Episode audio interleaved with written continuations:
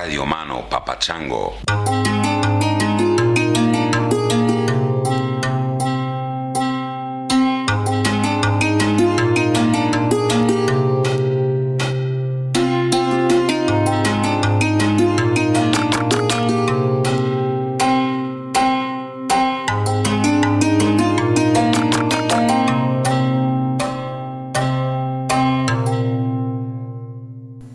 Chris, um, my name is Maria, and I'm um, tuning in uh, from currently from my lab in Massachusetts. I'm an undergrad over here, originally from Ukraine, and I guess I'm representing a minority, as you like to say, of uh, your audience, uh, young female. Um, yeah, and I'm currently listening to podcasts as I'm processing some of the data we just collected earlier today on um, movement and synchrony in humans. And we're looking at the connection between deep muscles and the surface muscles, as well as looking at our body as a whole and trying to see how uh, small tweaks in one part of our body affect our movement uh, overall.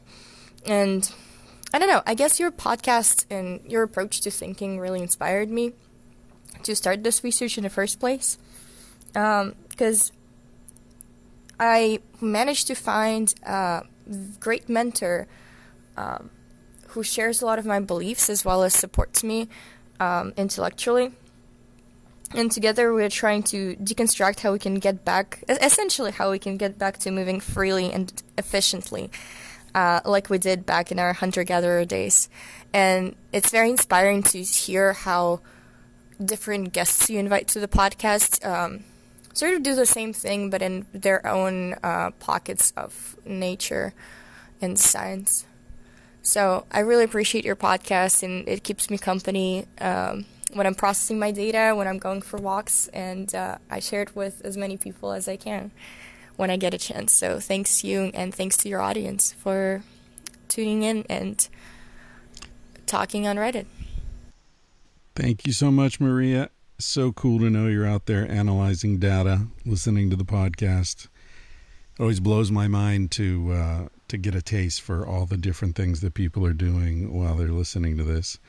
I am sitting in a hammock, one of my favorite hammocks. It's like a tie-dye thing.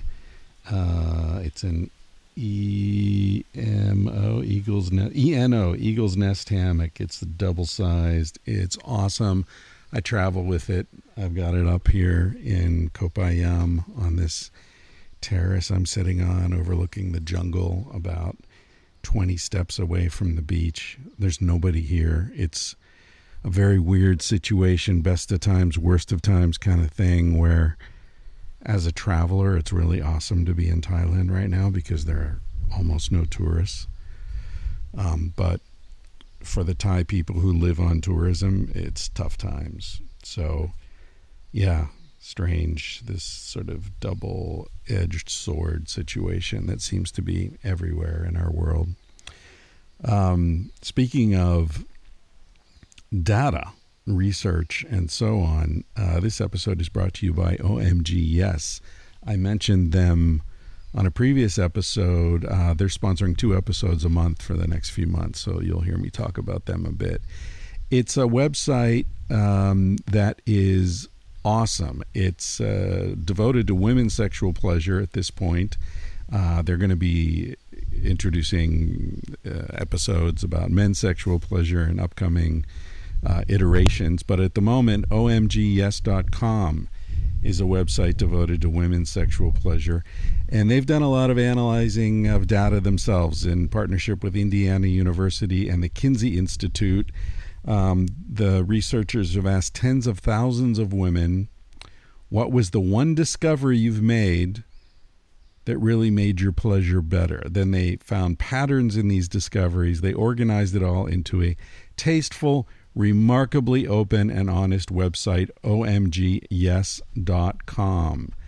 I really encourage you to check it out. It's fascinating. It's uh, it's the way sexuality should be treated.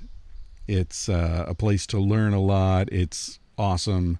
It's tasteful. It's not porny. It's just cool. It's intelligent.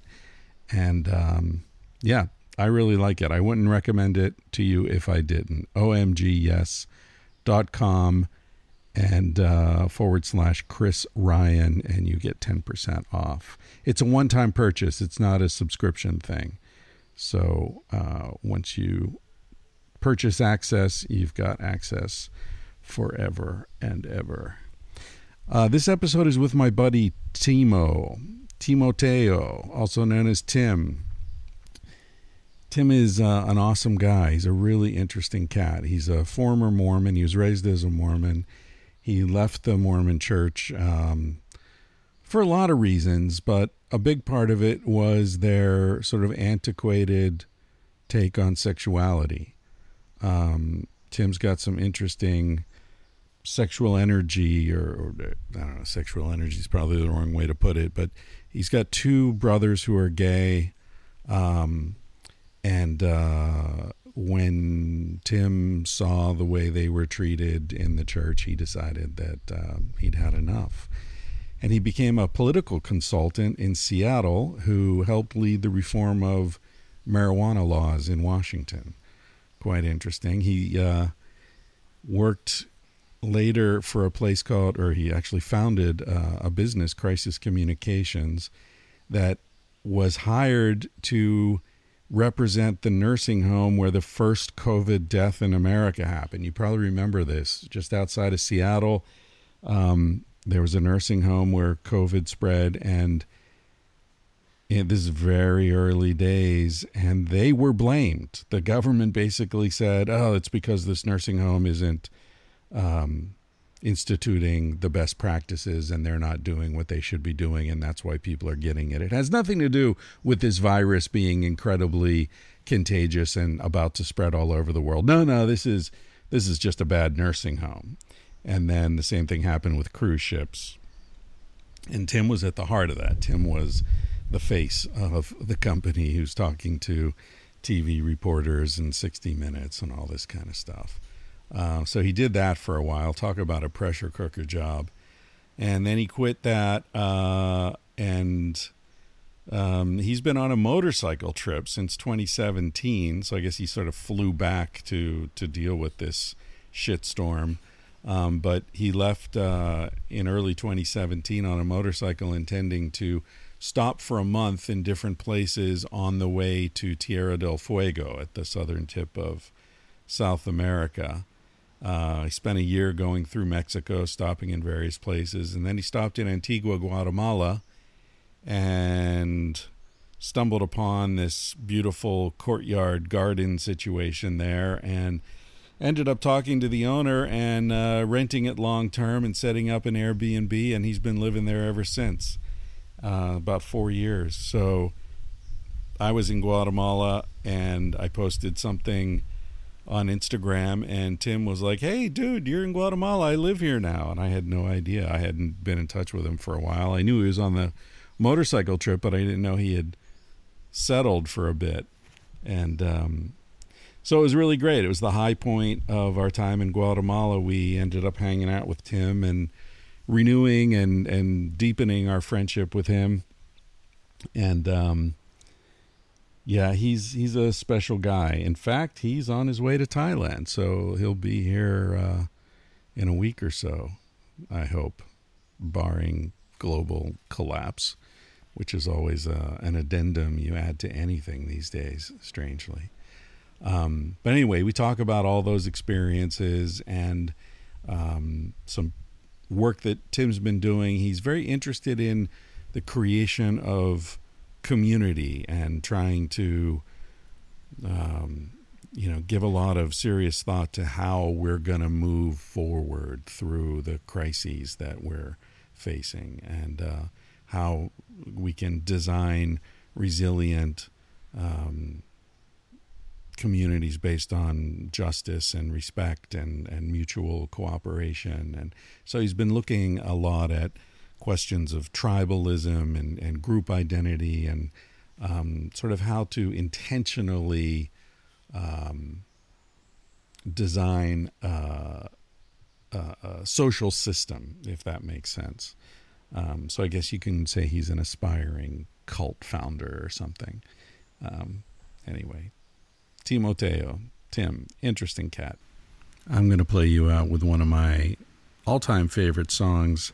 It's sung by Eddie Vedder. It's from the soundtrack to Into the Wild. Seemed apropos to this episode. It's called Society. Thanks for listening, everybody.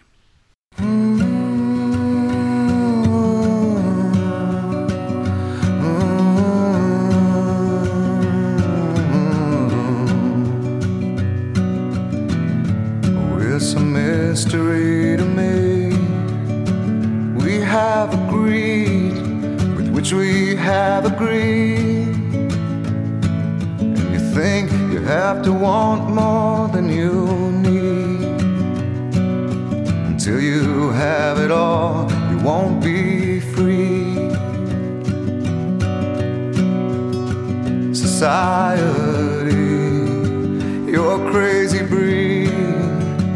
Hope you're not lonely without me.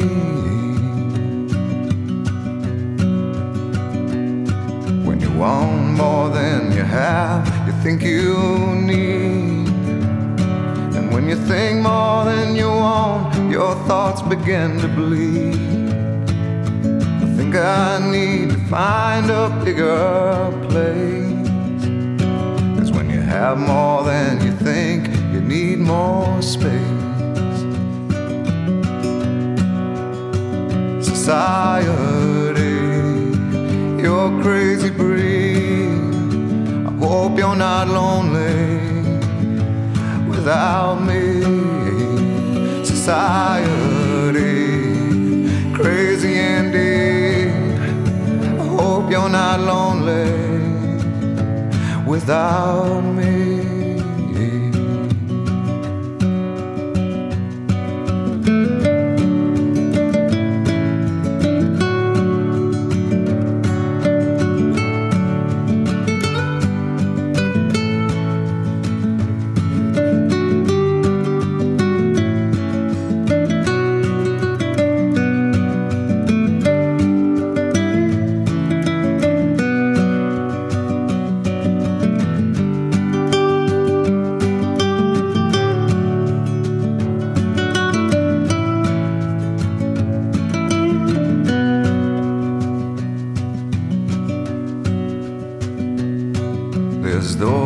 Thinking more, less, less is more. But if less is more, how you keeping score? It means for every point you make, your level drops. Kinda like you're starting from the top, and you can't do that. Society, you're a crazy breed. I hope you're not lonely without me. Society, crazy indeed. I hope you're not lonely without me.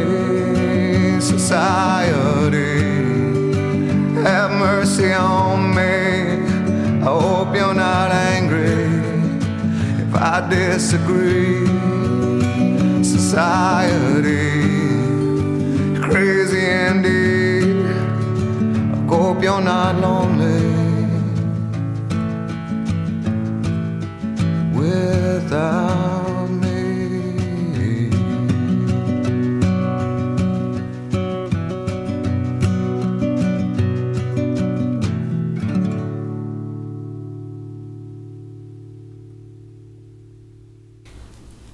All right, ladies and gentlemen, I am here in the living room of my friend Timo. Why is it Timo? Is there just no Tim in Spanish?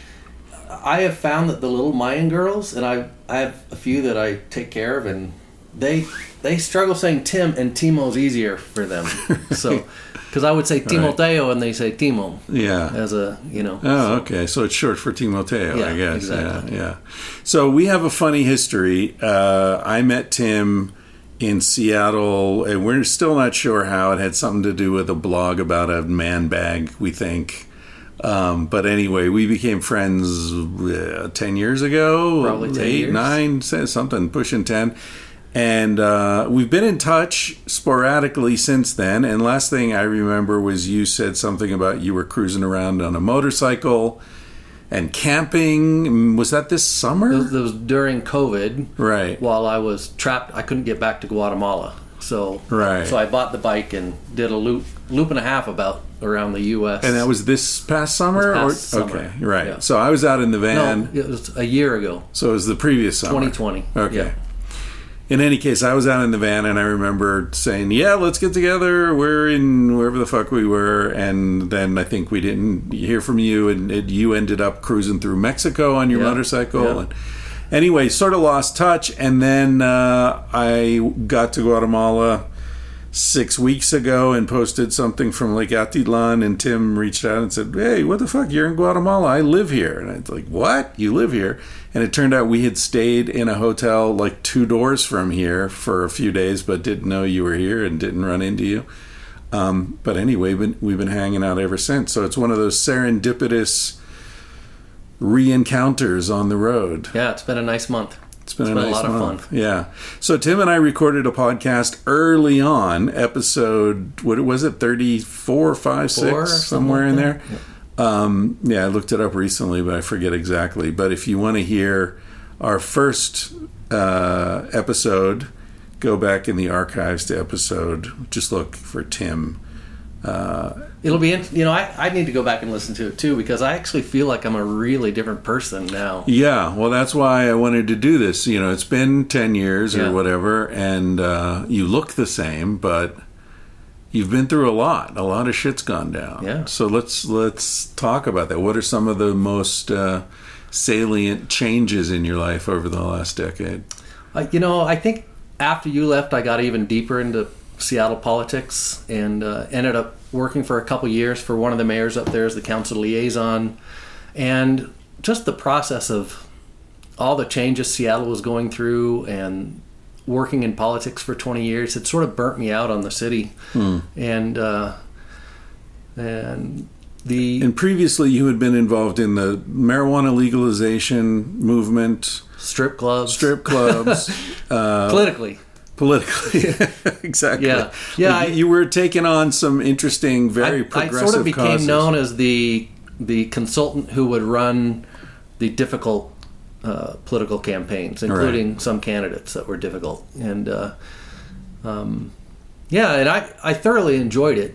Uh, I then started to do the last couple of years I was in Seattle. I founded a firm with two others doing Crisis Communications. And that is mostly remote work, and that's what allowed me to step out of uh, being in Seattle full-time. So I left the very first first of January uh, twenty seventeen with the plan of living in a new city every month for a year, till, or no, every month until I got to the southern tip of Argentina. Mm. And I did that for a year in Mexico, landed in Antigua with really, in fact, you gave me my whole list of things to do in Antigua. I said I was going, and you had a friend write me some a whole list of recommendations. Huh. And uh, wonder who that was.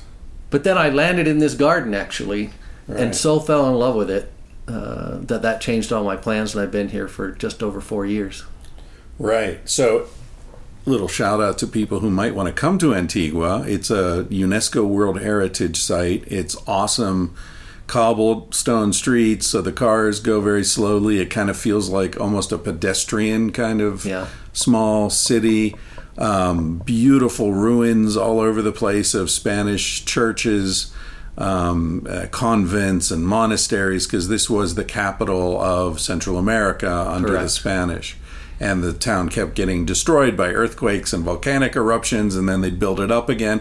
So you've got these layers of history here. Yeah. And um, Tim's got a, an Airbnb thing here. What's the website? Uh, if you go to Antigua B N B dot com, right, that'll uh, it will take you it. straight to all my units. Yeah. yeah, and they're all sort of around this the largest courtyard in Antigua, so yeah. it's it's very spacious and beautiful. I mean, we're not doing this as an advertisement, right. but. No. If someone's listening to this and they want to yeah. be like, I want, I'm going to Antigua. I want to meet that dude. It sounds great. Yeah. Um, So anyway, the other thing like we should mention, because I think it informs a lot of, um, you know, what you do in life. Uh, and we talked about it a lot in the first episode. We don't need to talk about it uh, now, if whatever.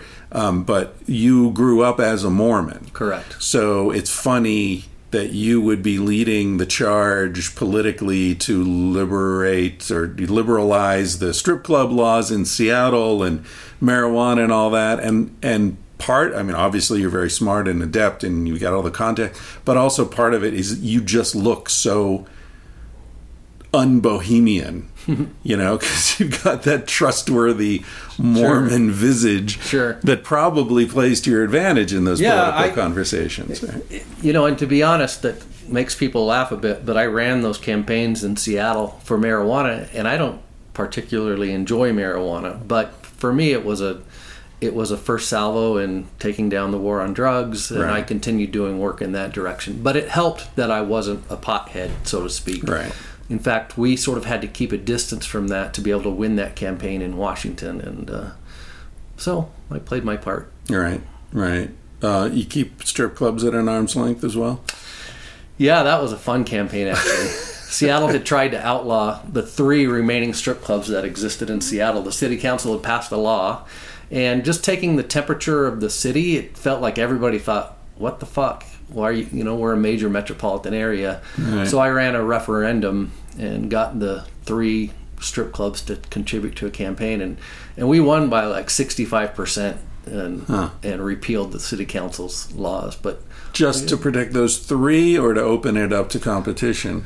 Well, it's still, so they've really locked zoning down. Zoning becomes the tool by which mm. they outlaw strip clubs, and zoning hasn't really eased up much since then, so I I don't think there's been any influx of new clubs. It's mm. it's still on the periphery of Seattle. There's some in little towns that have less restrictions. But, right. you know, people think of Seattle as this highly liberal place. Yeah. But there's a weird political dynamic there, because there's certain ways in which it could be very conservative, too. So...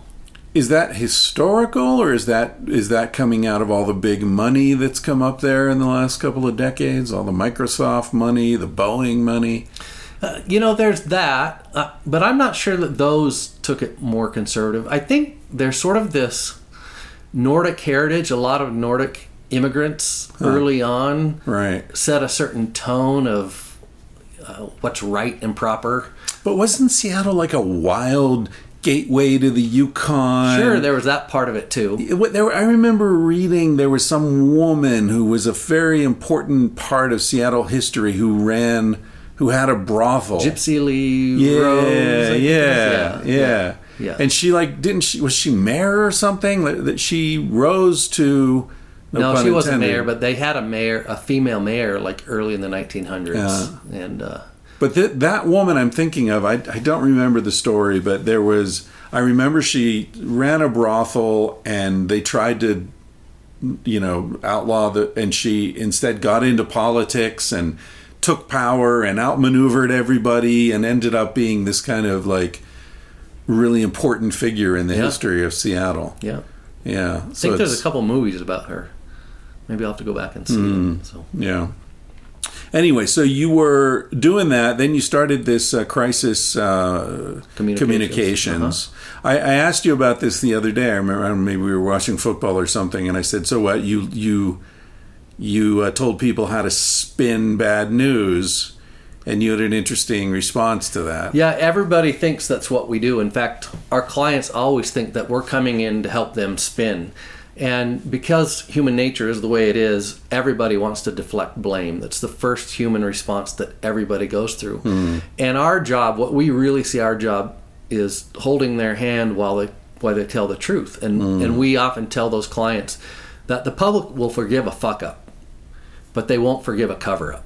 Mm. You know, so if you come to people... Because that shows intent. Yeah, exactly. And, yeah, premeditation. I mean, and and people that. Understand that things happen. Right, and if you if you come to people open and honest, um, it resonates with people, mm. and uh, so we spend most of our time helping them tell the truth in the best way possible. But always telling the truth. We we never want our clients to be surprised by anything else that comes out. We want them to be seen as the leading authority on whatever, you know, and, and maybe we can discuss how what I did last year. Um, yeah.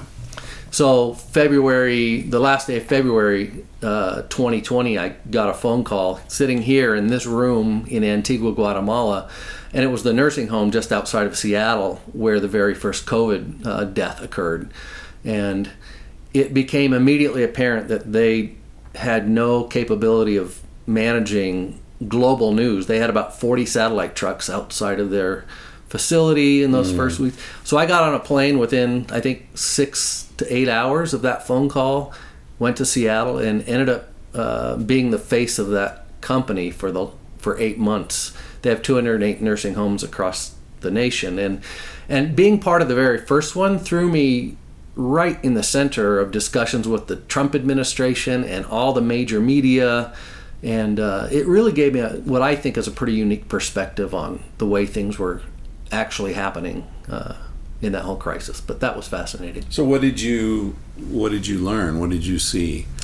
Well, I often tell, so do you know how we grow up watching these pandemic movies, and the first thing you see are all the vans swoop in and the men in suits come out and, and the government takes control and mm. takes over? It was exactly the opposite.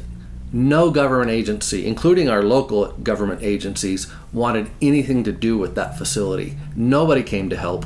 Nobody, everybody wanted to blame us, from the King County executive to the governor of Washington. Blame you for what? Like uh, it bad was our, patient management? Yeah, it was our fault that this had spread in our facility. It's not funny. It's, it's really funny. And then, but even the media, the media, I think, well... Well, I'll say this, and then I'll tell you what I think should have happened. But the media became complicit in the government's spin. Right. So every story you saw for months and months, if there was a story about a nursing home, ours was mentioned in that story.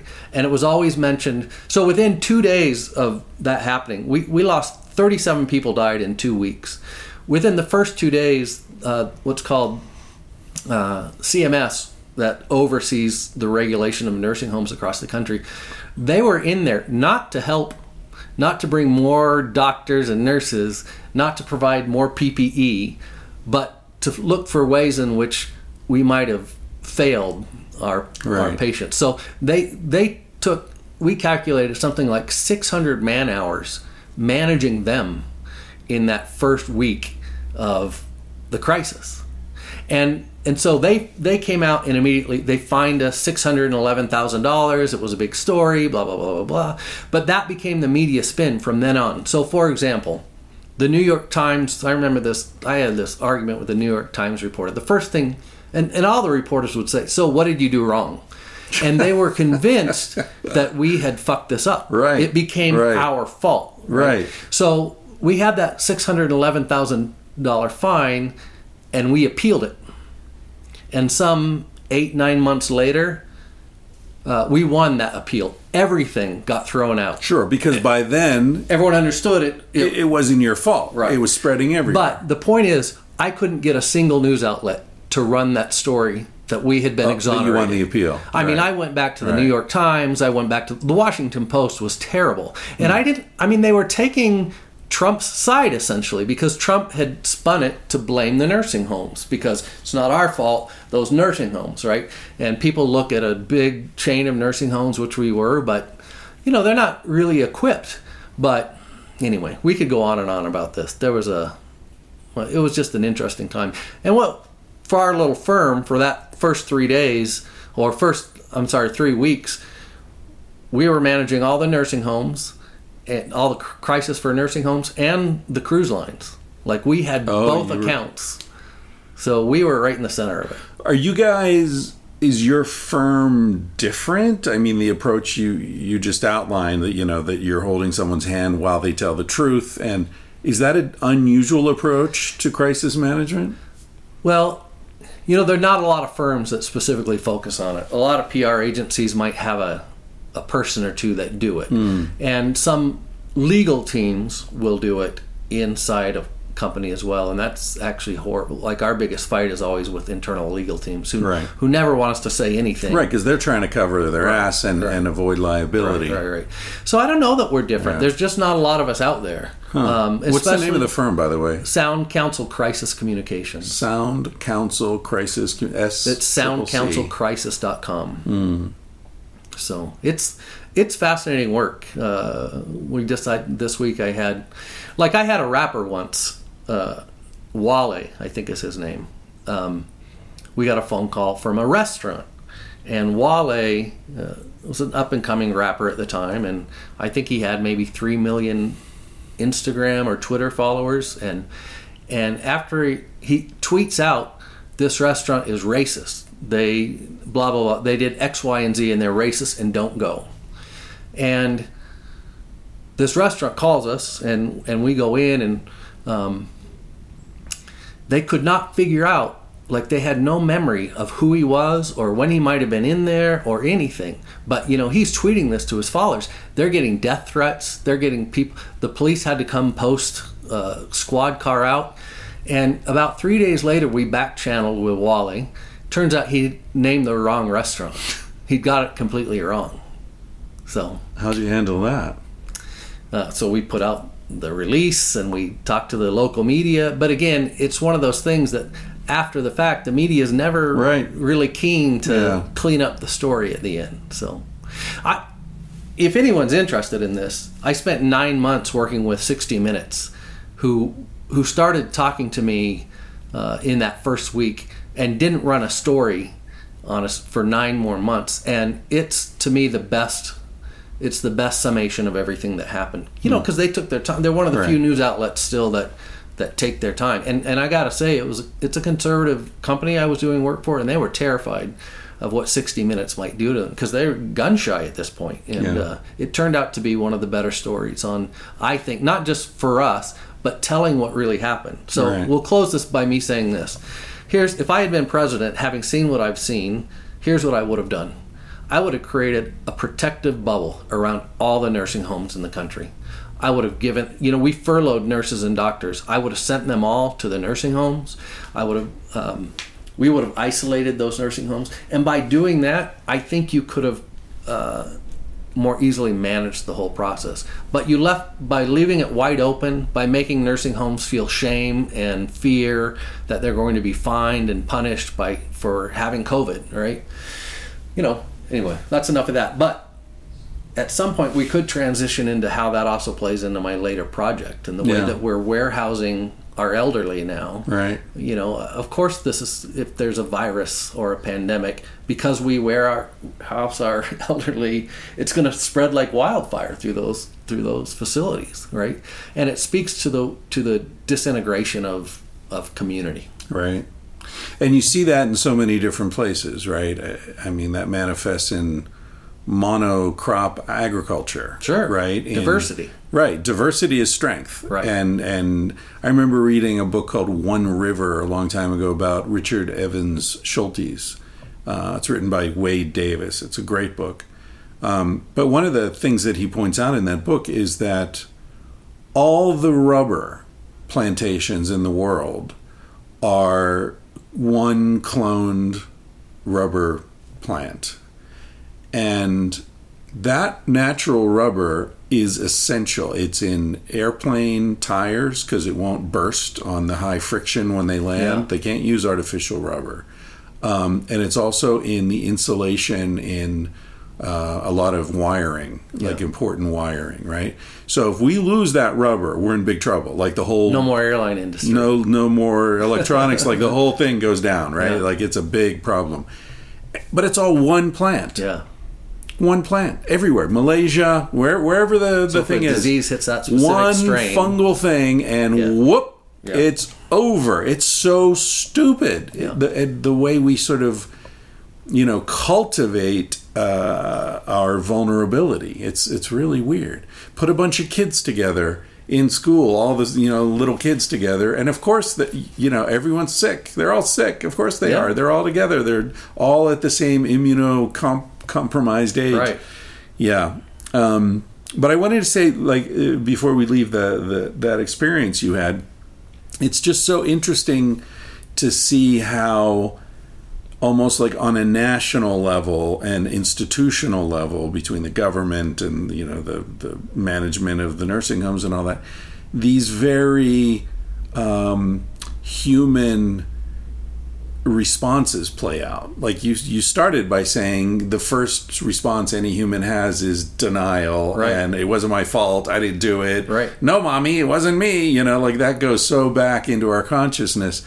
And then to watch it play out nationally, right? Trump yeah. saying, hey, it's not my problem. I, right. I don't know. It's not, not states have to deal with that, or, you know, someone else, or it's the China, oh, it's the China syndrome. And, you know, all this, it's just all this deflection and blame. Yeah. It's like, you don't know if it's a seven-year-old or well, it's a government. And, and part of what happened, even on the local level, the county and the state, they have so cut the public health budget yeah. over the last few decades that, to be honest, they simply didn't have a way to respond to the pandemic. So those and vans so, with the guys in hazmat, those don't exist they don't anymore. exist. Yeah, and so it's only in movies. So of course they're going to deflect at that point because they've right. got nothing else to do. Right. right. So, you know, they were saying that this corporation should have been able, you know, they're big enough that they should have been able to deal with this. The C D C didn't even give us guidelines until a week after uh, right. that happened. Right. So, and then those guidelines kept changing. But yeah, right. the government and. You, you know, in a, in an interesting way, they're one of the first clients who I ended up having to legitimately defend as not being culpable for COVID. Right. Like, right. So they're ones in which we weren't trying to spin it per se, but we were just underwater with, you know, and, and I've sort of learned too that I think there's a latent, um, what's the word? We feel bad about nursing homes. And uh, if you put your parent in a nursing home, right. instead of feeling bad that you put your parent in a nursing home, right. you're going to blame the nursing home. Right. It's always the nursing home fucking up. How could you treat up. my father this way? Right, exactly. Not how could I send my father off to a nursing home. Yeah. You know, we had families coming and yelling at us, you know, because it's brand new. Everyone's yelling at us all the time. Hijack. You can go out on the web, actually, and see my all my daily press conferences that that I did and with families. and uh, Watch Tim Age on YouTube. But we would always say to them, look, you are free at any point to take your parent home. Right. We're not locking them in here. You could take care of them. And nobody, you know, nobody wanted to do that. Sure. And, and I'm even talking about those people inside the facility who hadn't yet gotten COVID. Yeah. Right. We had isolated them. And we're having to deal with families who are angry at us, and we're saying, if you don't think they're safe here, take them home. And uh, and we would have appreciated that, but families didn't want to. There's a thing in Spain, I remember when I was working with a lot of Spanish doctors, and they said that, um, you know, everyone in Spain takes August off, right? That's a national holiday, and the whole country sort of shuts down. It's the same all over Europe.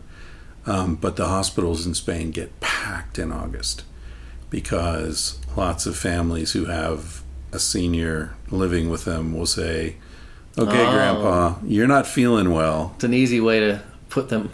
They go to the hospital. Go to the hospital for a, for a month while we go to Sardinia, wow. you know?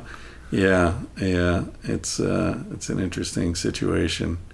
Yeah, I don't know. What, what uh, I, I mean, did that... How, what am I trying to say? It's, I imagine that being so high stress a situation that you would have had to develop new defense mechanisms to keep your shit together. Well, to be honest, this is why I do this job. Is I, yeah, I'm sure there's a part of your career where you feel like you're right in your group, you're right in the lane of what you do, mm. and this is what this was like being in the Super Bowl of. of what I do for a career. Right. And and what animates me is I have a... Sometimes I forget that I've been doing, you know... I, and I, I sort of took this skill set out of my work in politics. You know, it's, politics is crisis twenty-four seven. But I feel a real joy when I'm able to bring a skill set that I have to bear on a situation where it's needed. Right. And uh, so what is your skill set that you bring? What's unique about your approach to this? You know, it's funny. I, I, I think it. If if we go back in my history, You know, I think this starts from, you know, as a Mormon, I didn't grow up in Utah. I didn't grow up in the center of Mormonism. There were ten kids in my high school of twelve hundred kids that were Mormon. Hmm. And I was certainly made to feel as an outsider, and especially in my little town of Issaquah, Washington, was the publishing center for the most prolific anti-Mormon author. And he would make movies and write these books, and then he would go tour all the little all the churches in the area, because most of the attack was from Protestant Christians, right? Mm. And he would he would show these movies to all my friends, you know, and their pastors would talk about how evil Mormons are. And I'm fourth, fifth, sixth, seventh grade, having to be an apologist for my religion, being called a devil worshiper on the playground. I had kids in my neighborhood who were forbidden uh, to play with me, right? And and I think at an early age that, like, having to remain calm as someone's calling you a devil worshiper, and and you're you know, and that's when you're one of ten kids in a school, and right. you know, it's. I had to grow some thick skin. You want to de-escalate. Yeah. Yeah. And I think that was early training for my political work. And then political work just took me. Uh, and again, because I was doing unpopular issues.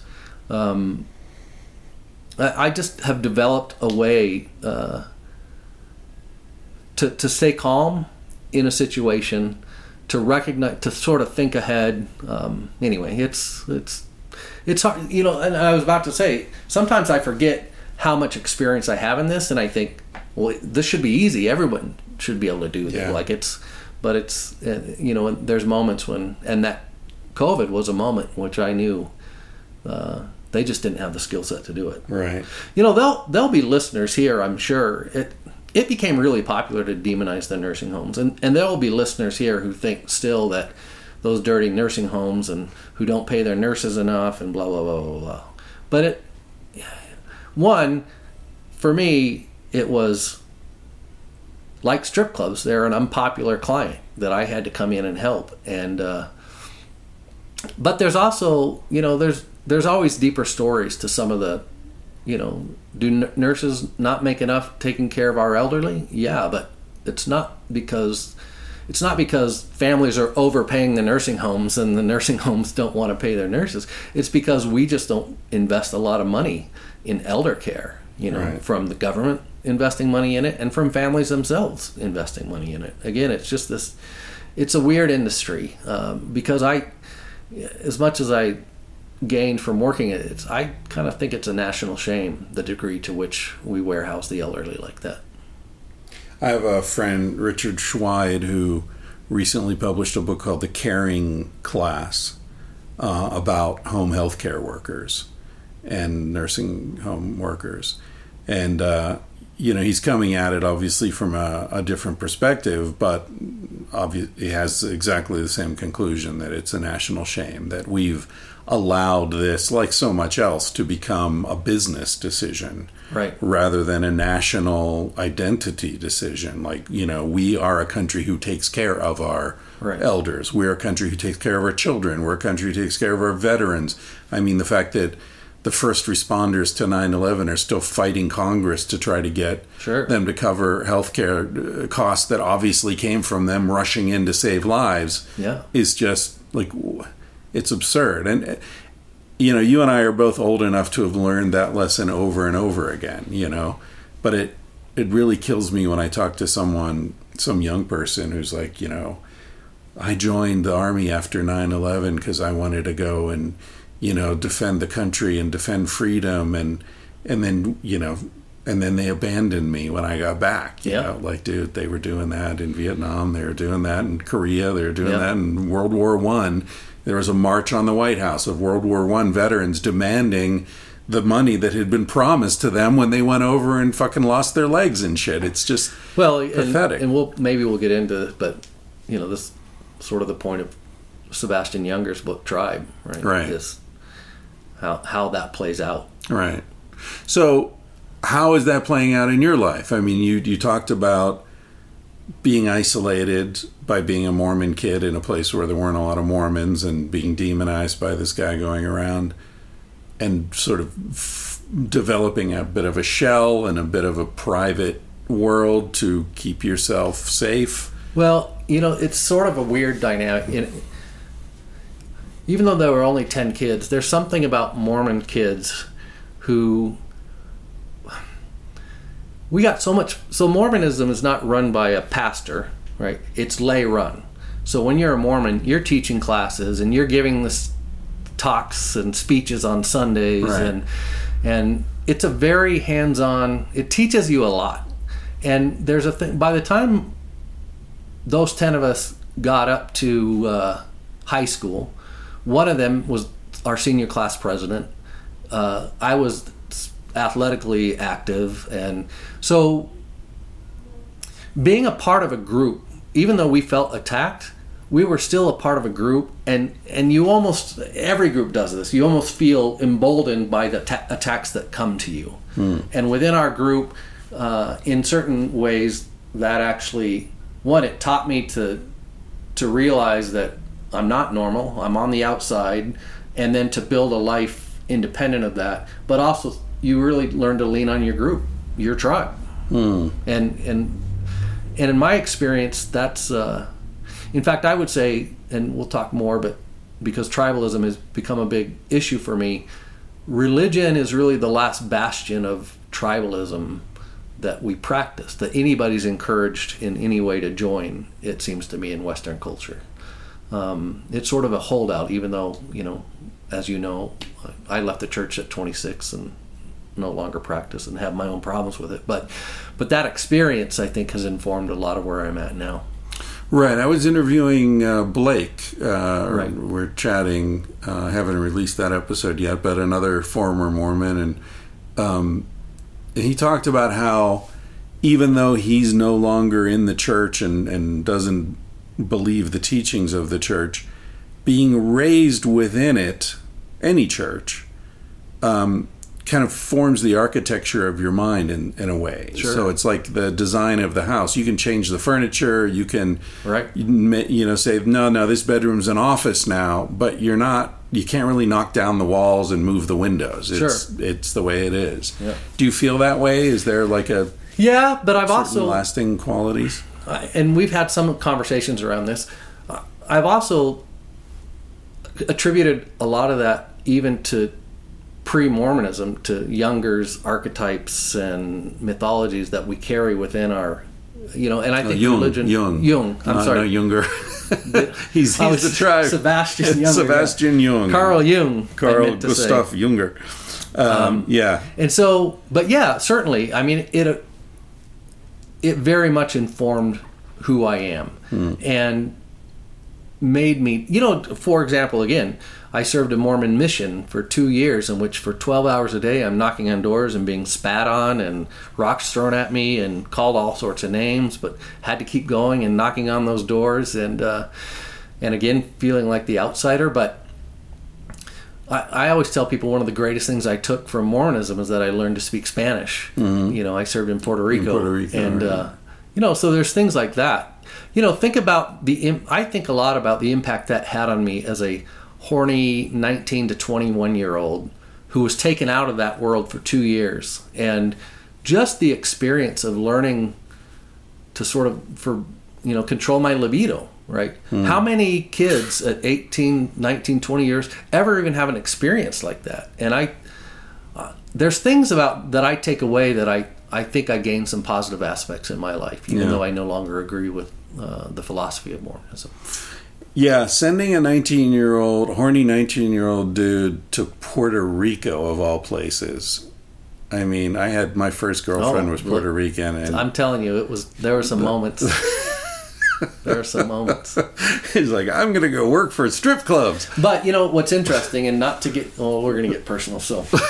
What's interesting is... The, look, I was a red-blooded...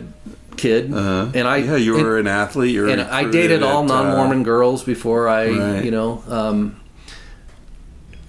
this speaks to the power of religious belief. I think in those two years I masturbated once in Puerto Rico in the two years I was a missionary because of the power of the influence of whatever, you know, the teachings yeah. and the whole structure of it. Like, so you were having wet dreams pretty regularly? Sure, absolutely. Those are amazing, huh? Yeah. You got to learn to appreciate them. I mean, I, yeah, I don't know how many people want to hear our, our masturbatory history, but yeah. but there, I didn't figure out how to masturbate till pretty late in the game, and so I was having wet dreams for I don't know six months or something. And I still remember that was probably the most intense sexual oh, yeah. rela- uh, experiences of my life. Just being asleep yeah. while it happens, it's like your brain is free to go anywhere. Yeah. And yeah, uh, it, yeah it's it's there, there's zero inhibition. You're just by definition you're in a in a flow state, right? So to speak. Yeah. Yeah, it was pretty. Uh, those were the days, but it's a big sacrifice. You gotta like. It is. You gotta. But but sometimes I wonder if, and I'm not. I, I would never want my children to be Mormon and serve a Mormon mission again. But sometimes I wonder, you know, that experience of day to day, twelve hours a day for two years, knocking on doors and yeah, and and learning languages and interacting, being on your own in communities in which there's nobody else around, and I mean that's a lot of experience, discipline, self-confidence, things that it gave me uh, that I don't think my children yeah. have gotten from anything. So when you then, years later, when you left the church, did that undercut the value of any of those lessons that you had learned, that self-reliance, that all, all that kind of stuff? Well, it's funny. I think I just, I think I took all the good without recognizing that it had given me this good and, uh, and without attributing it back to the church. Right. And in fact, I think this is a larger issue. You know, I, I became a hardcore leftist liberal atheist in Seattle for, you know, decades. Yeah. And, uh, and just, and, and all the attendant beliefs that come with being that. And uh, at the point I'm at now, I do think we've thrown the baby out with the bathwater in certain ways mm-hmm. in our rejection of religion, because right. some of these things predate religion, you know. In, sure. in fact, that's why I get back to tribalism. So for me, and and we'll, I guess I'll say this now, I, I'm working on a project now in which I believe we should return uh, to living in committed community of about the size of one hundred fifty people. And um, but but. Prior to religion, prior to the separation of religion and politics, those things just resided as one uh, within your small group. It was the belief system mm. and the cultural practices that helped sustain your group. And there was no separation of those things.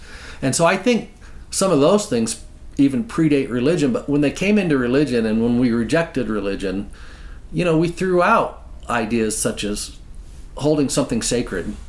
Right. Uh, things like ritual, ritualistic practices of your values, right? Um, things that I still think could be valuable if we learned how to use them, uh, because I think they're agnostic to the philosophy that uses them. Right. I agree. I keep thinking, you know, you've mentioned Sebastian Junger earlier. I keep thinking about how he locates the expression of those things within a military squad, right? Right.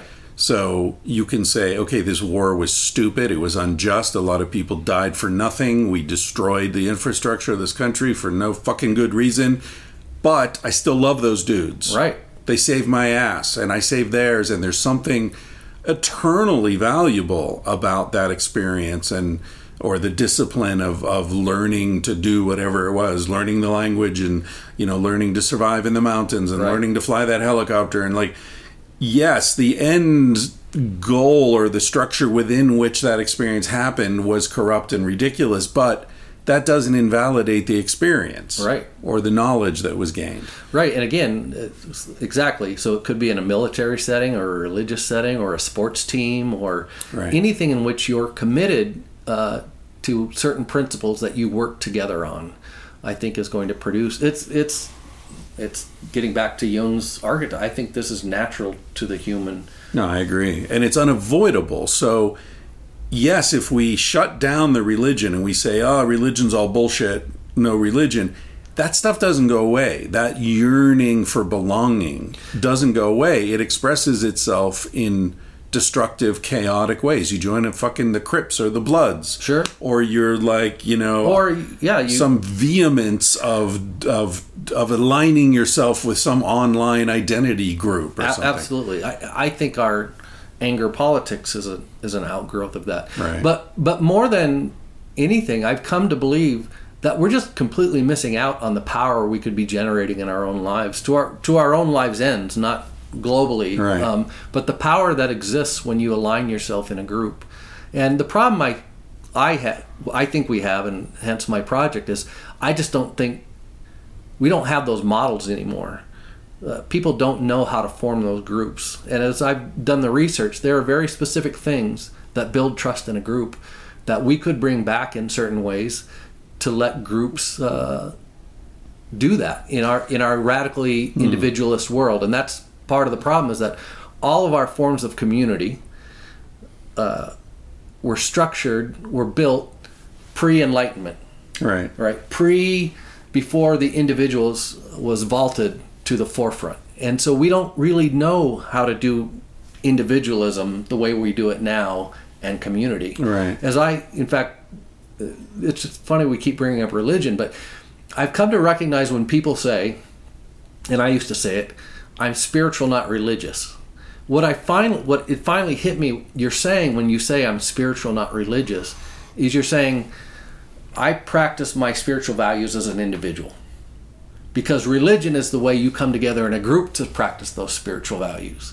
And because we're so, you know, uh, allergic to that now, Uh, we say I'm spiritual, not religious, thereby guaranteeing almost that we can never practice our spiritual values or beliefs or really share them amongst ourselves. It becomes a very personal thing in our individualist world. I sometimes wonder if the hidden agenda isn't that the, and this, this is a, a half-baked thought here, but I'm thinking about the, the sort of institutionalized resistance to and, and the corrosion of these groups, of these sort of um, collective identities. If that isn't, if that doesn't play to the advantage of the corporate capitalist system that, for example, doesn't want multi-generational households because it's better to split people up. They'll buy more sure. shit. And I'm not saying that the fucking Rothschilds are sitting around coming no, up with it. a plot. It just systems maximize conditions that feed back into the system in a beneficial way, right? Yeah. So it makes more sense in a post-apocalyptic capitalist world that we live in that people are fragmented. Sure. People live alone. People think alone. People see others as the enemy, not as a a source of solace or, or you know, cooperation. Like I always, I always reference this fucking commercial. Like a good neighbor, State Farm is there, yeah, right? That always cracks me up. Yeah, like I like want the, the ways, neighbor. I don't right. want. I don't want to pay you, you fucking company that'll probably not come through. I want the neighbor, and but right. we make everything. We we drain everything out of society that isn't monetizable. See, I would go, I just, in writing, I'm writing a book right now uh, that outlines my project. And I just finished writing this whole section in which I said, I'm a microcosm of the Enlightenment theory. And I would go back, uh, sure, the corporations do this, but this started, this radical individualism started out of very left-leaning leftist thinkers. And and one of the things it has done is consistently attack tribalism, to where we all recognize now that you could say, oh, tribalism, you know, they just were practicing, Trump and his followers are tribal. And I mean, we all instinctively, it's like we all attack tribe now. Right. But at the same time, you say tribe to an individual and there's something inside that also calls people, right? But I I think it's a, it's just an out, it's a natural outgrowth of, yeah. The Enlightenment theory was a was a, I think, an appropriate response to overly power authoritarian community. And mm. and I think in certain ways we've played it out. And I, I in in this part of the book I wrote, I think I'm the perfect example. If the Enlightenment thinkers could come see me now, that I'm living out you know, I'm a radical, I'm here by myself, and you've been to my cabin up in the mountains, and I go and I spend weeks at a time up there sometimes writing on my own. I've been in community, but I've left it all. I've worked in politics. I've had that free speech that all the Enlightenment thinkers, most of them never had, right? And and I was sitting and I realized, like, I'm Enlightenment thinkers' wet dream in a certain way. I'm the individual who's who's been free and been able to express and do all these things in my life. But from this vantage point that they didn't have, uh, there's problems with it. Right. The the isolation, isolation, and and and lack of community, lack of belonging. So mm. I'm convinced that, you know, and I don't mean this in some universal sense, because clearly every individual is different, and that's part of being a radical I'm individual. Not. Yeah, you're exactly the same. But I think we need being and belonging, is what I call yeah. it. Like, I think those are two parts yeah. of us that um, we yearn for. Yeah. Um, in fact, are there examples of, of tribal? Uh, Because every time I think about the tribal identity and the tribal group and all that, there's the in-group and the out-group, right? So you're one of us, you're not one of them. But let's let's talk about that, because, yeah. and let's talk about one of our favorite authors. I say that facetiously. Steven Pinker, right? Mm. If you read Better Angels of Our Nature, it's a complete attack on on, on tribalism.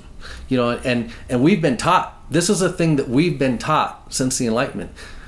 Tribes are going to fight. There's in-group and out-group. Well, Steven Pinker's next book is called Enlightenment Now, because, and he's touting all the Enlightenment theories and how great it is. But buried in that book, there's this. They did this study on uh, post-Russia, the breakup, and all these ethnic groups that live near each other, and and and anyway, they did a study, and, and they came up with something like ninety-five percent of groups who had the potential to be violent to each other because they had such differing beliefs, never had a problem. And you know, and we've you know without so we just hear about Chechnya. Without doing the noble savage thing in a right. sense, I think we many of us have come to understand that, you know, the Hobbesian view of early man just isn't right. And I I now believe that I think it's the exception, not the rule, that groups are always going to right. fight. Right. That they're going to devolve. You know, we love our families without hating someone else's family. Right. And and I think that's more natural than the opposite. Right. Yeah. I agree. I agree. I and, and it's interesting how strong and ubiquitous the propaganda promoting the opposite view is. And it makes me think, like, you know, if you need to tell me the same lie every day, like, right. It must be pretty obvious that you're wrong. Otherwise, you'd be more relaxed about it. Right. You know, like, even just calling it the Enlightenment. Like, sure, are you fucking kidding me? No, like, it's all propaganda. Yeah, right? The Enlightenment. Oh, so but, it was the Dark Ages, and then it was the Enlightenment. Oh, but like okay. you said about me and Mormonism, I think Western culture is so steeped in these ideals. Like, these ideals have so shaped us that it's the water we're swimming in that right. we don't even recognize right. it anymore. No, and, I agree. And so leftists in Seattle will, everything is anti-tribe, anti-tribe, anti-tribe, blah, blah, blah. Except for the Indian tribes, of course, which right. are the only tribes that have ever existed. I think I told you once I've, I've been canceled by some people because I use the word tribe, right. who think I'm appropriating the word tribe from, from Native Americans, as though all of our ancestors didn't grow up. Right. You know, like, we're all from tribes, right? right? Like, right. Uh, anyway. Yeah, yeah, I know. That's a funny thing. I, I, I also have been harassed for using the word tribe. It's like, what? You know, and then I use the word Indian, and that really put them over the edge. And I, and I had to say, like, first of all, you're a rich white lady giving me shit for saying Indian. Right. I know Indians, and they're like, yeah, call us Indians. We don't give a shit. Well, my high school ended up changing. We were the Indians in oh. my high school, and oh. we, they ended up changing the name. To the First Nations? The Eagles. The Eagles. Yeah, I don't After know. the rock band. Oh, right. right. not not the bird. Don't offend any birds. Yeah, yeah. So what what is this project? We've talked about, we've sort of hinted, it's you, sometimes you call it a book, sometimes you call it a project. Because it's... The book is part of the project? Well, the book is only a, is a way to sort of introduce the project. The Does pro- it have a name yet, or, or uh, is it too early? Well, it depends on which part of the project you're talking about. Yeah, so, okay. as as I jokingly said to you early on, I'm starting a cult. you know, in a sense. You, but, me, and everyone else, man. But the idea is I'm building a framework by which any group, with whatever values and beliefs they have, could plug those in to help them form a more committed group. Mm. So that's one side of it.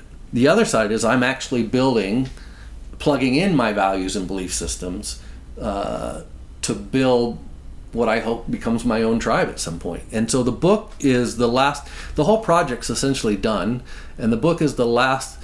You know, it's weird because this is how far we've gotten away from this, from these ideas of community and tribe. Like, you'll understand the words I'm using, but I can't, like, the way people's eyes gloss over when I talk about what used to be completely natural to humanity. And so the book is meant to, to one, look, everyone would agree that if I say the world is fucked up, everyone agrees. But what we're tending to do in the West now is we think that the answer to that is to go farther and farther down this road of hyper-individualism, to atomize ourselves more and more, that that's the answer to everything we're doing. And I've really, like, I look at that now as as a cultural virus that infects. You know, I look at my friends back in Seattle, uh, and some of the, what I now would, you know, and not to minimize the importance of any of these, but the stupid, over-contentious political fights, even with, you know, it's divided as the country is left and right. Seattle is just as divided within its own issues in there. And and I, you know, everyone keeps thinking we just have to, everyone has to go further and further down this road of individualism. And I, I've stepped away from that view in a, like, that's one of the values of having been out of the U S for five years mm. is it, it, it's sort of like when I left Mormonism, it took me, for three years I said I hadn't really left, I'm just getting a different vantage point so I can turn around and look at it and judge it. And I feel that way about the U S now. And, you know, that being back there last year for COVID, to be honest, made me not ever really want to be there again. A place like Seattle is beautiful. It's a beautiful city. And all this money, and I now see it as completely empty mm. and void of real human warmth and caring. And I, I mean that on all sides, left and right, because everyone is sort of on this same, again, this is Enlightenment theory, and I feel like we've hit this vortex of, like, it's just accelerating yeah. uh, from here on out. And I think um, it's like taking a fish out of water, and we keep looking for ways to prop that fish up, saying, you know, we'll build him a suit that he can walk in on land, and we'll do this, but uh, mm. why don't you just put him back in water? Mm. And so the project is a way for me, uh, because I believe that, you know, there have been lots of communes and every that have tried these things, but I think most of them have lacked uh, rigorous understanding of the social tools that we used to take for granted that help build trust amongst the group. Mm. And the project is about b- doing that. Mm. Yeah, you know, talking about this demonization, and you mentioned communes, and, you know, a lot of people listening to this will say, ah, oh, you know, fucking communes, they never work. That's all silly hippie bullshit. But I read an interesting, I was reading a story in the New Yorker, and it was about the commune movement of the nineteenth century when they were springing up all over the place. And the, the author went back and looked at the history of communes in the United States and and found how many had started and how quickly they ended, and and some are still persisting sure. to this day, right? right? The Amish, for yeah. example, started, right. the Quakers, the Shakers, you know, all these different, um, the Oneida colony and so on.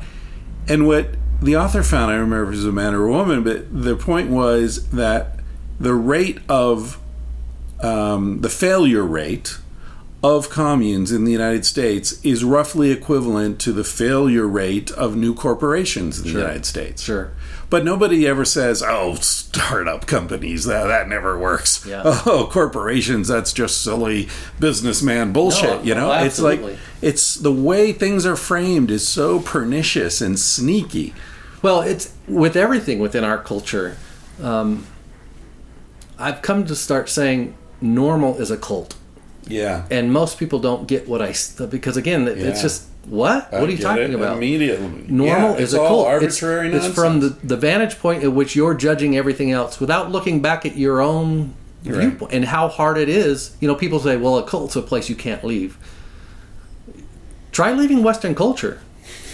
Yeah. Like, and try doing that within Western culture, right? Living differently. You know, yeah. that's those are right. some hard rules to break. Yeah. Can I just buy a piece of land and, um, you know, build a house and not pay property tax on it and not have to grow my own food and people just leave me alone? Nope. Oh. Nope. You can't do that. I know. Yeah. Yeah. It's interesting. So are there examples in this research that you're doing, or, or I should say, what are the best examples of of groups that you consider to be successful and models for, you know, something that's admirable, that isn't well, a us against them kind of mentality? It's funny. Um, in fact, I've got this chapter slated out to write about this. Uh, again, I look, I give all the props in the world to the early communes and other communes. One, I, I do take issue with them all generally trying to be agrarian, in the fact that, uh, in my view and lots of people's views, agrarianism is sort of what accelerated our our split into individualism. But I digress. Ironically, you know who I think of? Because I, I actually don't think that these commu- I just don't think these communities ex- exist anymore. I, you know, mm. I joined a co-housing group in Seattle, my first wife and I, and uh, a co-housing group to build a twenty-four unit condo thing together. And we were part of this for two years. We invested, and for two years we tried to work through committees. To everything had to be consensus. Mm. Everything, the color of the paint on the walls, we had to reach one hundred percent consensus in order to move forward. And after two years, that just burned us out. Like, it was just yeah. completely untenable. But, you know, they eventually got built, and they painted them beige. It was the joke. They ended up painting them beige. Like, it was, they yeah. they literally did. So I don't, I just don't think we have these models. And I don't yeah. think we know how to do it. Right. Um, but the two, there's two examples I come back to that I think are partway down that road. Weight Watchers and Alcoholics Anonymous. Hmm. You know, they... Let's take Alcoholics Anonymous, right? They don't... You come in t- and you have to accept some core beliefs, and you have to follow certain values and certain rituals and lean on each other. Like, to me, there's a way in which it shows the power of what groups can do. And so if, if you... T- took those same ideas, similar ideas, for whatever issue it is you want to build in your life, I think they're they're two they're not exactly what I would say, because they're so narrowly focused, but those are two examples that I I think capture a little bit of what it means to be in committed community. So can you be in you can be in several different groups at the same time, right? You can be in a group that's focused, you can be in A A, and you can also be in a community group and a family group and all that. Where does family fit into this tribalism that you're looking at? Well, so I, it, in my model, in what I'm building, for example, I say nothing about romantic relationships. In fact, and of course, this is an issue that we talk about a lot. I, I personally believe we have to decouple our sense of community from passion and romance. Pun intended. Exactly.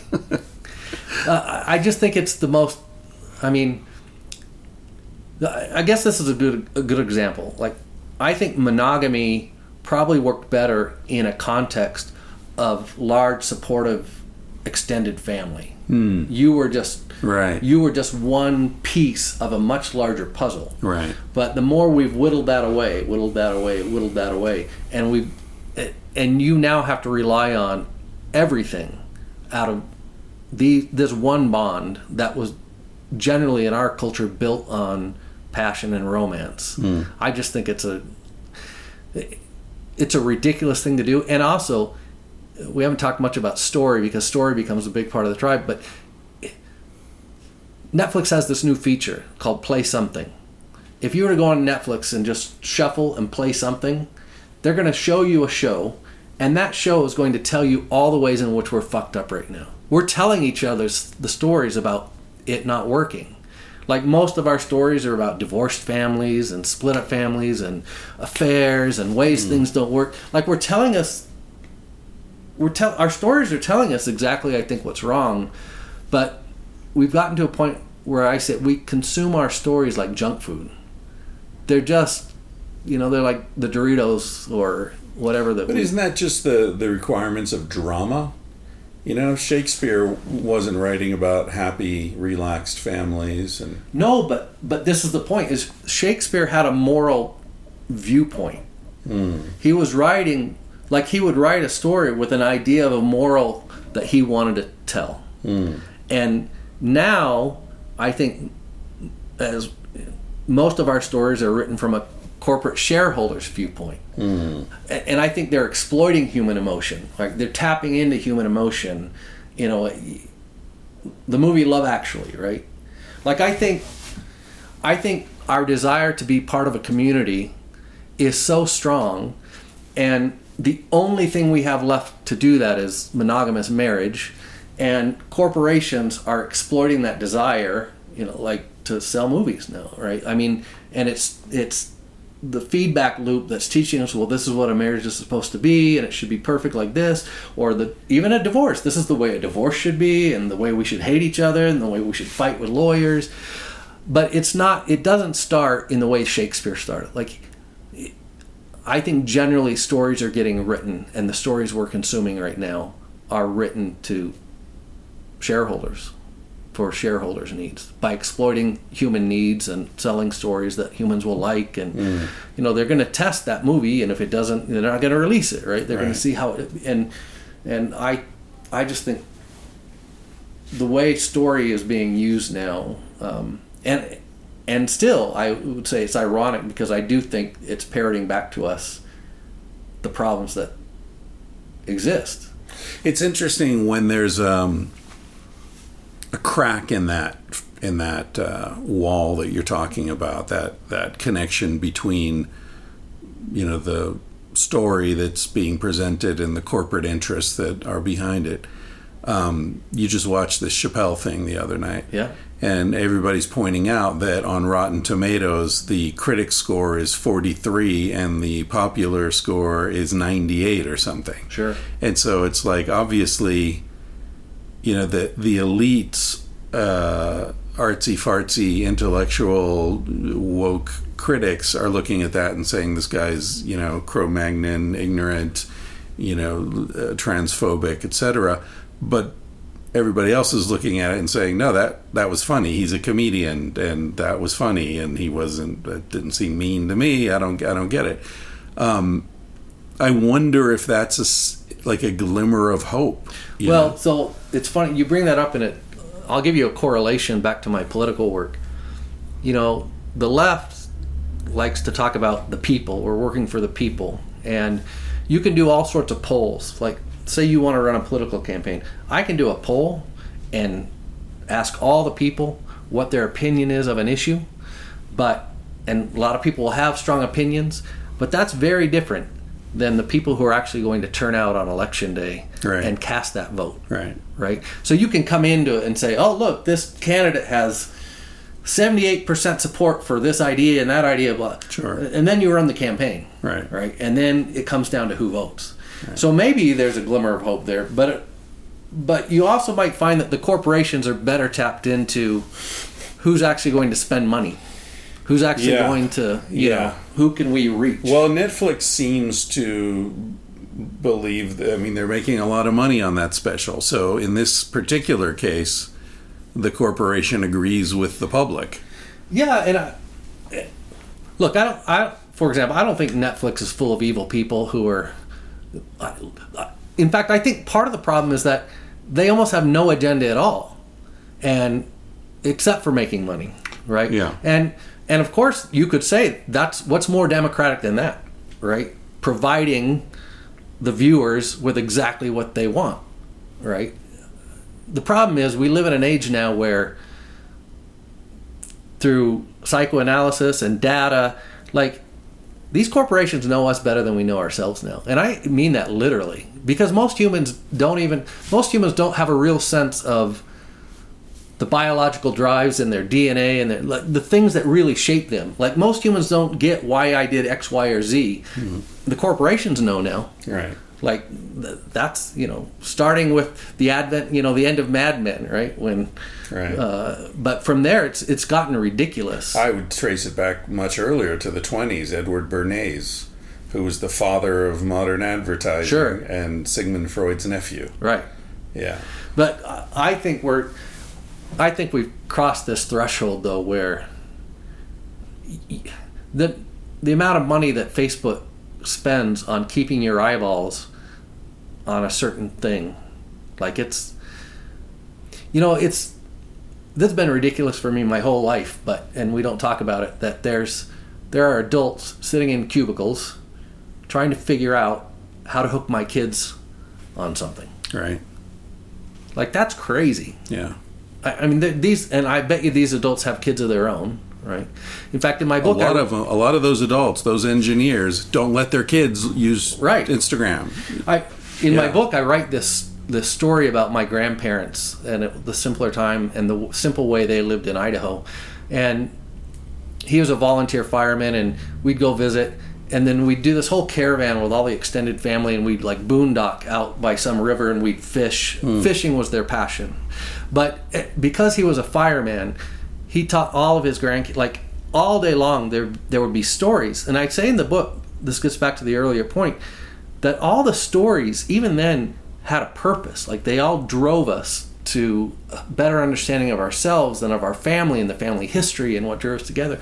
But he would he would tell us the story of Smokey the Bear, right? And Smokey the Bear this, and he, he was teaching us fire safety while, and we would build these big bonfires at night, and he would let us all light a part of it.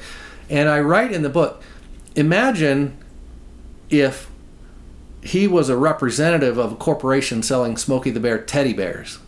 How different the way he told that story to us would be. Like if if his benefit from that story, the takeaway was that he got to sell more Smokey the Bear teddy bears. Like that would fundamentally and radically change that whole interaction.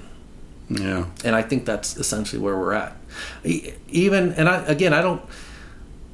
It's, I can talk about doom and gloom like this, but in a certain way, I don't necessarily condemn it all. I think this hyper-individualism that we're experiencing, and part of this is, I think, the consumerist, you know, explosion of individualist taste and blah. Uh, in some ways, I think it was necessary and good and probably unavoidable given the trajectory we've been on. And so the question now is, and I don't, I don't know the answer to this, and this is central to my project. So belonging to community prior to now was what I call a given. You had to, either, you know, for family reasons, for political reasons, or because you believed in a God who would kill you and send mm. you to hell if you didn't. Mm. We're now at a point at which we have to choose to do that, mm. and that's a much mm. that's a much weaker motivation to be able to form these communities. It's it's weaker, but it increases the chance that the community is going to actually be responsive to your needs, right? Because they don't and, have a captive audience. Sure, and that's so part of my project. Uh, what I say is the community should give, you should give fifty percent of your life to the community and fifty percent of your life to yourself. And that the two can't exist apart. And I the model for the whole project says, I am your foundation, you are my extension. And that's, I think, the part that old community misses, valuing the extension of the ideas mm. that can be filtered into that group by sending those individuals out, empowering them as themselves mm. to find new things to come in and renew right. the community. Right. And I think that's why religion's dying. Like it's it's going to last for another thousand years, but the old model religions uh, don't do that. Right. Like Mormonism had no way for me to bring my own ideas into it. Right. And how crazy is that? You're sending seventy-five thousand kids out into the world. Right. But you're and, not interested in not listening to anything that they learn. Yeah. But on the corollary, those seventy-five thousand kids are not listening to anything that somebody there could teach them. I mean, mm. imagine the arrogance of me as a nineteen-year-old going to a Baptist minister in Puerto Rico, which I did, telling him what's what. You know, but you Mormons yeah. got seventy-five thousand of those kids out in the yeah. world doing that. Yeah. So that's funny. Timo, we got to do more of these, man. Uh, when you, I mean, your project sounds like something that will never be finished, but when you reach a point where you've got yeah. a book to sell or or something? There's a little bit. Uh, if anyone's interested, I have a website called story of existence dot com. Mm. That won't make any sense to anyone who goes there because it's sort of in pieces still. Great, great sales pitch there, buddy. Uh, but it's a way to, you know, if you're interested, reach out. and Yeah. And What's it called? Secret of Existence? Story of story, Existence. Story of existence dot com. All right. Thanks, buddy. You bet. Let's go have some dinner. All right. Sounds good to me. Hope you enjoyed that conversation with my boy, Timo. I sure did. Um, don't forget to check out O M G yes dot com forward slash Chris Ryan. Get ten percent off all your sexual curiosity needs.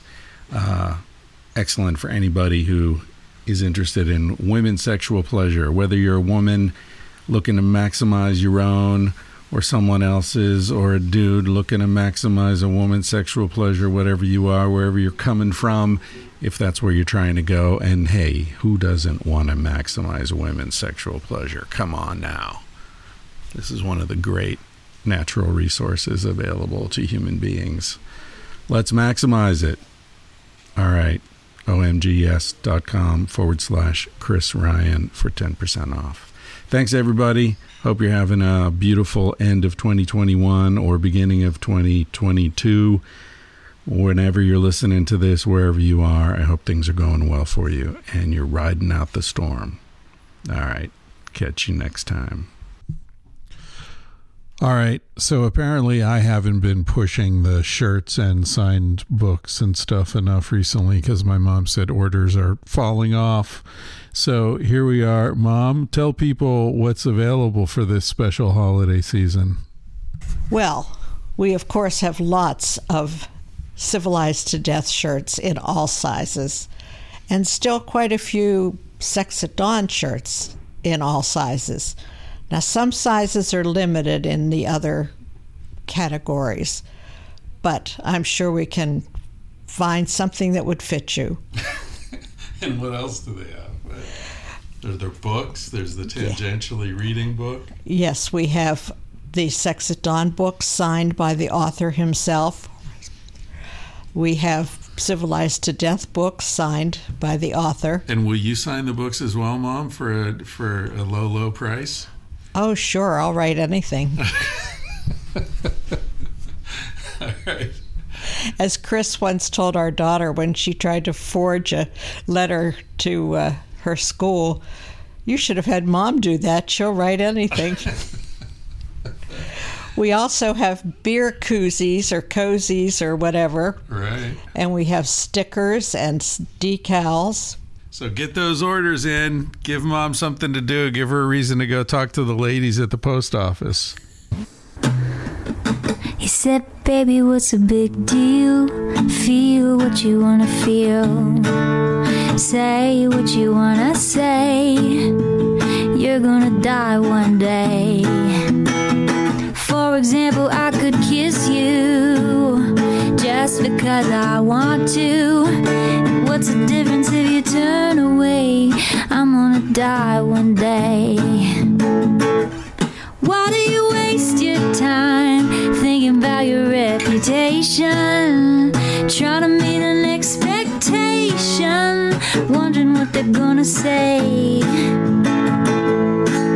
When everyone you've ever known is headed for a headstone. I don't wanna give the end away, but we're gonna die one day.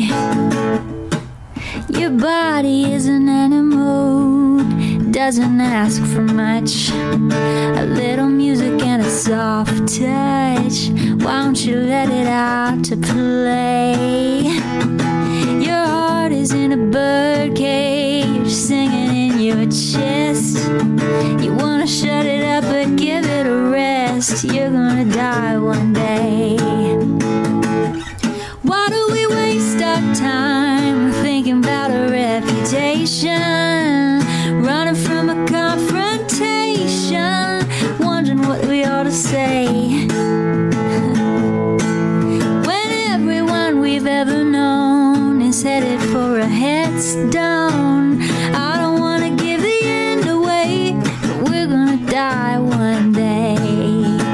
We're gonna die one day. We're gonna die one day. So baby, what's a big deal? If you wanna be free, say what you wanna feel. Spend the night with me. I'm gonna take you up in my arms.